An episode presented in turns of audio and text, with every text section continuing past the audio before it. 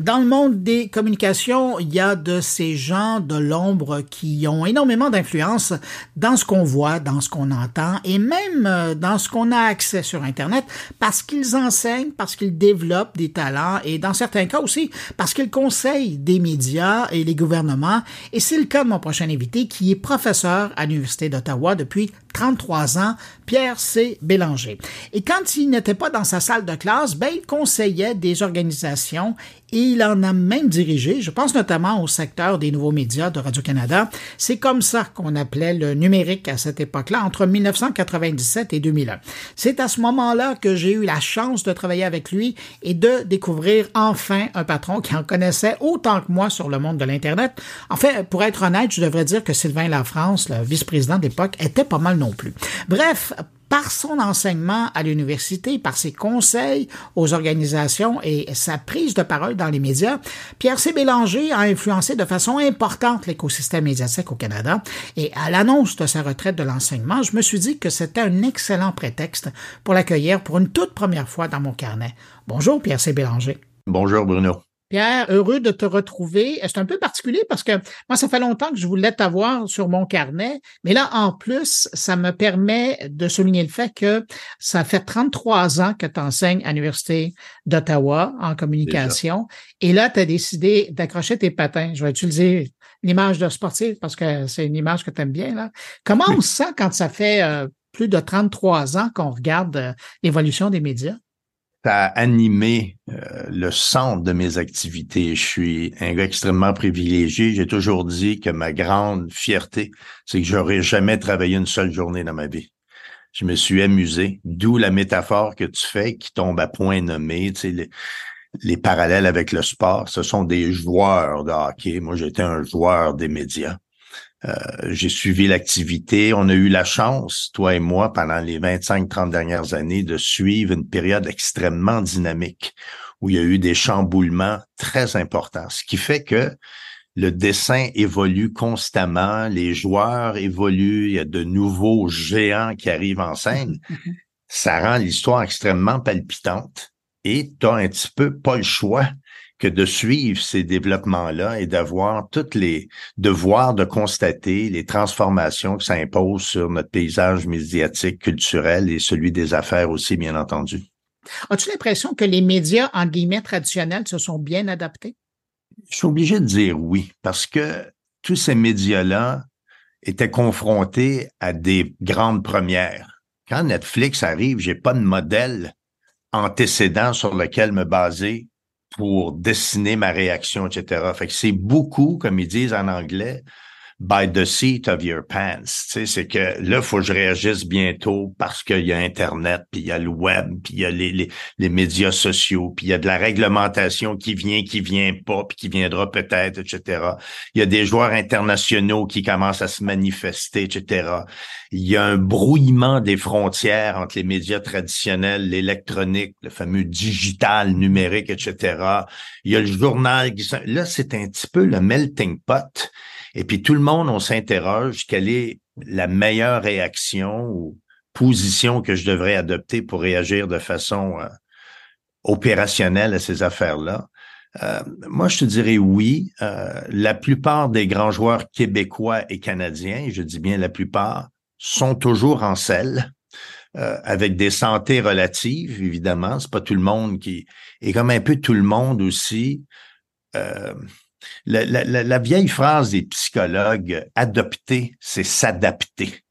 Et quand on a adopté ces nouvelles technologies-là, ben, il a fallu évidemment changer un paquet de façons de procéder, mes contenus, la diffusion des contenus, etc.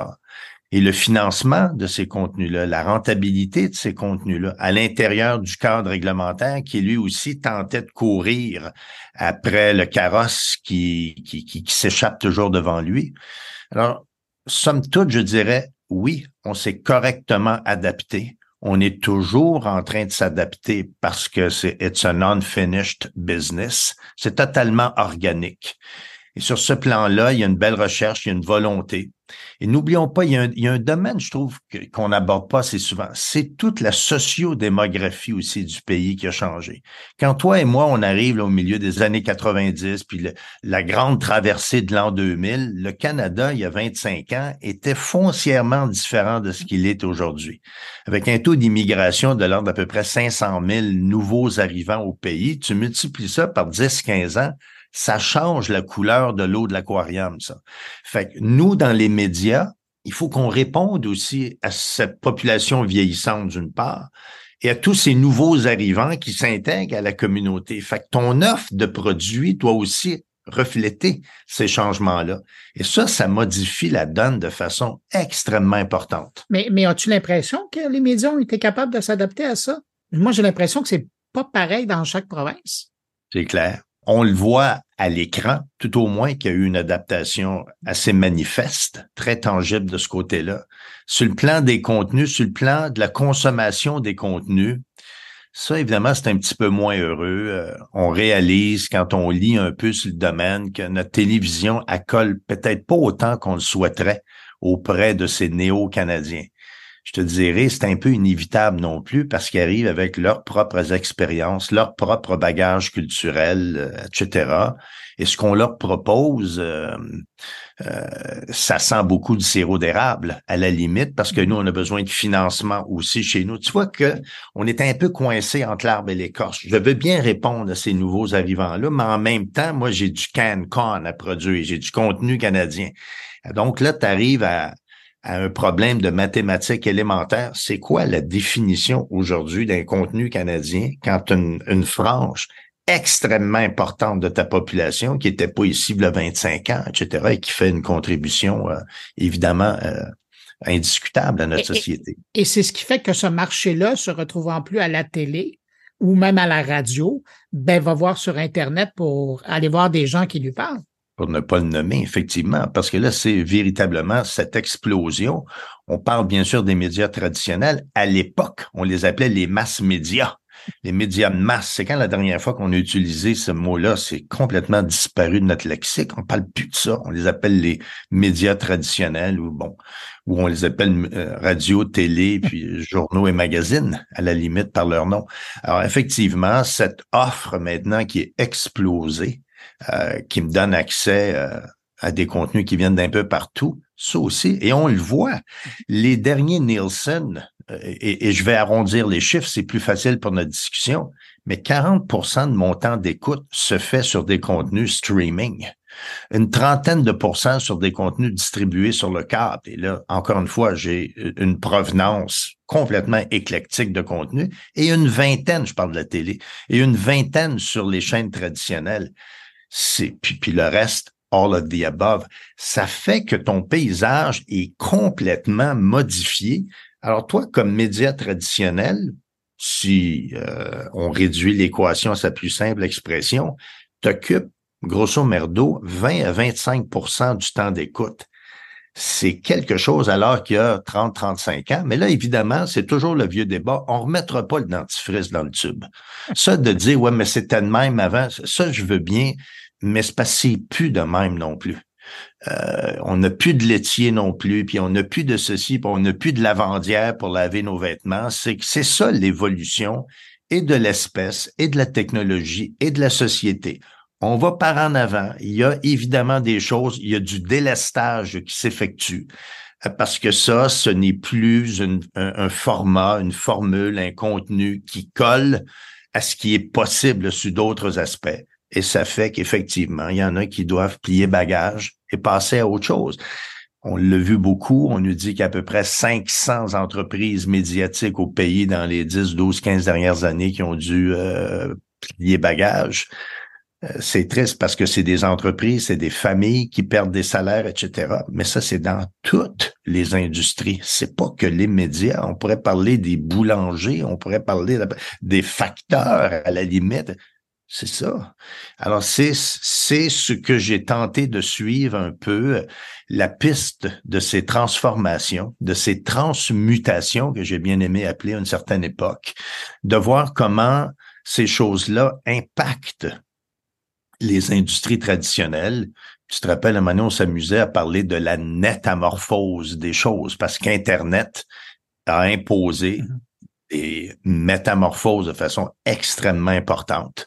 Tu crées le néologisme et ça t'ouvre la porte de façon extrêmement importante à pouvoir considérer, par exemple, les changements sur l'industrie automobile avec les voitures électriques, puis en cyclisme, puis tout. La métamorphose, ce n'est pas que des médias, c'est la métamorphose d'à peu près tout ce qui existe, de tout ce qui est disponible pour être consommé de façon culturelle, économique, de divertissement, de sportif, etc. Les équipements sportifs ont subi des métamorphoses extrêmement importantes aussi. On voit dans la diffusion des matchs de hockey professionnel ou de football la part des statistiques dans le dans le rendu des matchs. Je trouve ça extraordinairement fascinant pour ceux qui s'intéressent aux chiffres. Tu l'as mentionné tout à l'heure, puis je vais revenir là-dessus, la réglementation. Dans les années 90, le CRTC a eu l'opportunité d'encadrer l'Internet. Elle a décidé de ne pas le faire. As-tu l'impression que ça a été un rendez-vous manqué, ça? Non. Non. En rétrospective, à l'époque, je te dirais, parce que à quelque part, je jouais un peu là, dans ces audiences-là, on avait tous été déçus de voir, et je pense qu'on a tous de notre côté de la clôture, prétendu qu'on venait de rater un maudit beau rendez-vous. En rétrospective, 30 ans plus tard, pour arrondir les chiffres, il était peut-être un peu de bonheur pour commencer à encarcaner, encadrer une industrie qui était en pleine expansion. On nous disait c'est pas assez mature, on va la laisser développer et puis on va vous revenir euh, quand il y aura quelque chose de plus substantif euh, à, réglementer. Et là, tu vas me dire, et on a eu donc une deuxième occasion dans les années, au début des, années 2000. C'était comme une deuxième tentative, même réponse, avec les exemptions à ce moment-là qu'on a eu.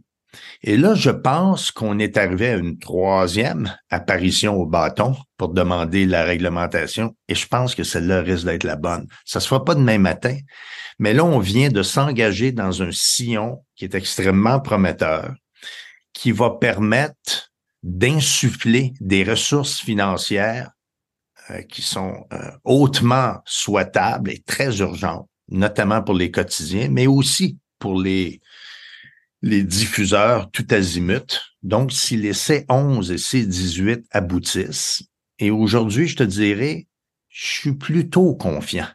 Il y a une belle volonté de part et d'autre, surtout du côté de Google, parce que l'autre gang n'a pas l'air à vouloir jouer, mais ça, ça leur appartient. Mais déjà que Google nous fasse des propositions et des contre-propositions, ça, on dit toujours, il y a toujours possibilité d'entendre tant que les deux parties continuent à se parler tu gardes le lien ouvert, puis à un moment donné, on va finir par trouver un terrain d'entente. Et ça, ça augure bien. Moi, je pense que ça va nous prendre un deux, trois ans encore.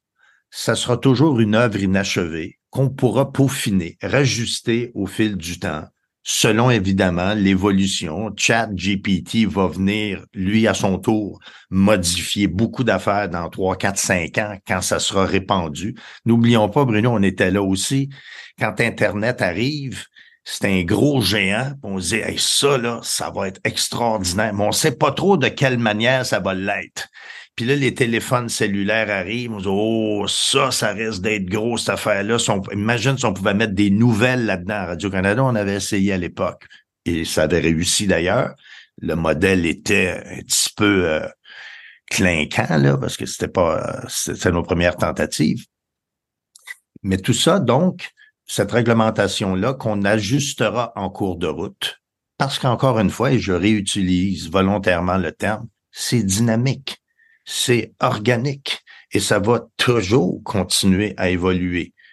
Mon souhait aujourd'hui, c'est qu'on ait des décideurs RE, masculin féminin, qui pourront être suffisamment alertes et suffisamment rassembleurs et rassembleuses pour pouvoir convaincre les principaux joueurs de on a besoin de faire ceci maintenant, ce serait bon si tu mettais une pièce dans sa coche, etc. Moi, je pense que ce que je vois devant moi pour les, les cinq à dix prochaines années m'encourage, me donne espoir. On va probablement endiguer l'hémorragie je considère qu'on a probablement une voie de sortie pour à peu près conserver ce qu'il y a là, puis il arrivera de nouveaux joueurs, mais au moins ceux qui, ceux et celles qui souhaitent continuer à opérer, on est probablement en train de leur donner les outils pour continuer effectivement à euh, occuper la place qu'ils occupent dans notre paysage euh, ces jours-ci. Si je ramène euh, le professeur Côté en classe, As-tu l'impression, parce qu'en 30 ans, c'est quoi, c'est deux générations d'étudiants que tu rencontres? tu peux même dire trois, là, à vitesse où ça va. As-tu l'impression que la génération actuelle qui se retrouve dans vos classes à l'Université d'Ottawa, ils sont bien équipés? La vraie réponse est non. C'est malheureusement non. Je les trouve beaucoup moins curieux, beaucoup moins concentrés, beaucoup moins motivés.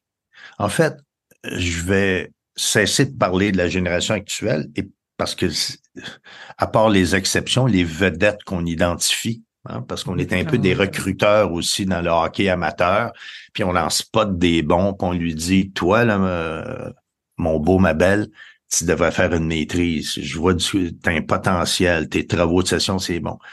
Je te dirais que j'en détecte pas autant qu'en début de carrière. Parce qu'en début de carrière, on pelletait à la main t'as pas d'Internet, puis tu vois le monde à la bibliothèque. Donc, ça crée une autre bête. Aujourd'hui, le grand problème qu'on a à l'université, ça s'appelle ChatGPT. Le travail que je reçois, Bruno, là, j'ai aucune idée qui a écrit ça. Fait que là, je te demande des petits travaux ponctuels ici et là, et là, je remarque une différence extrêmement importante entre ce que je t'ai demandé d'écrire devant moi et ce que tu m'as livré comme travail pour que tu as produit, nous dirait-on, pendant le week-end. Ça, c'est un immense épine au talon du milieu de l'éducation, je te dirais surtout post-secondaire. Est-ce que est-ce que c'est irrécupérable? Pas du tout. Mais là, on aura à baliser. Nous, faut qu'on réinvente, réinvente notre modèle d'évaluation parce que tu n'es plus obligé, toi, de passer une fin de semaine à m'écrire un travail de 20 pages il y a un maudit paquet de ressources qui sont capables de le faire. remarque que ça, ça existe depuis 25 ans. Tu allais sur Internet, puis tu me copiais, collais des paragraphes que tu insérais dans ton texte. On avait des logiciels, Turnitin, etc. Puis le changement de ton, on réussissait à détecter que, oups, il y a un petit saut dans le texte ici, etc. Mais tu de comparer ce qu'ils sont aujourd'hui versus ce qu'ils étaient il y a 30 ans, c'est un peu malhonnête parce que l'environnement que nous leur avons proposé a été modifié euh, de façon extrêmement importante. Mais j'aimais bien le bon vieux temps, comme disait Jean Béliveau et Maurice Richard dans leur temps. C'était différent. Mais ça, c'est la définition même de n'importe quel business. Voilà. quand on a passé euh, le cœur de sa vie professionnelle à à enseigner, à donner des conseils aux grands médias canadiens. Est-ce qu'on arrive un jour à vraiment accrocher euh, ses patins puis euh, se, se désintoxiquer, d'être toujours connecté puis de savoir qu'est-ce qui se passe? Enfin, là, ça fait quelques mois seulement là, que je ne suis plus en fonction officielle à l'université et j'ai encore ce réflexe le matin. En fait, à peu près dix fois par jour, passer une demi-heure, trois quarts d'heure à suivre l'actualité des médias puis la réglementation. Pourquoi? Parce que c'est l'œuvre de ma vie. J'ai été passionné par ça. C'est pas parce que là, maintenant, je suis plus à la liste de paye de l'université que ça m'intéresse plus de savoir ce que Bell va négocier avec le CRTC, puis est-ce que Pierre Carl, c'est fascinant. Ce, ce, sont été les grands acteurs de mes films. Fait que moi, je veux continuer à voir comment l'histoire va avancer. C'est que ce livre-là, il est écrit à toutes les semaines. Fait que moi, c'est une espèce d'encyclopédie, ma vie dans les médias, où il s'ajoute continuellement de nouvelles pages, de nouveaux chapitres. Et je la trouve fascinante, cette histoire-là. Sa vie, c'est, c'est de la technologie, c'est de la société, c'est du contenu, c'est de la production, c'est du jeune talent parce que mes étudiants se retrouvent évidemment dans cette business-là. Fait c'est pas demain que je vais me désintéresser de ça parce que j'y prends grand plaisir. Alors, c'est d'abord un sentiment égoïste. J'aime ça. Fait que j'ai pas de mérite. Je me suis investi là-dedans et de voir comment l'histoire avance. C'est comme les, les Bob Moran que quand j'étais petit gars. Je voulais voir c'est quoi la prochaine aventure de Bob. Alors, je le suis là-dessus. Qu'est-ce qu'on te souhaite pour euh, les années à venir? des bons vents dans le dos quand je fais mon vélo, de maintenir ma curiosité, de maintenir mes amis qui m'alimentent beaucoup, qui viennent, qui viennent me rendre visite, avec qui je partage un verre de vin, qui me parlent de leur carrière. J'étais chez des amis de Radio-Canada et de la presse canadienne la semaine dernière.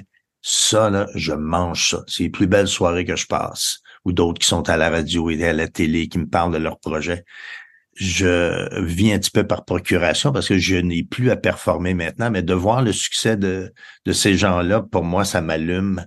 C'est de continuer à maintenir mes contacts sociaux avec des gens qui, euh, qui continuent à m'apprendre des choses comme ça a été tout au long de ma carrière. Ces jeunes-là m'ont beaucoup, beaucoup appris et je lève le chapeau aux étudiants qui m'ont influencé en cours de route.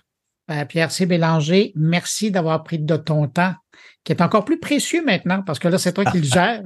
C'est pas Bruno, je, je, ne peux clore cette discussion sans te dire c'est toi qui me remercie et c'est toujours un plaisir.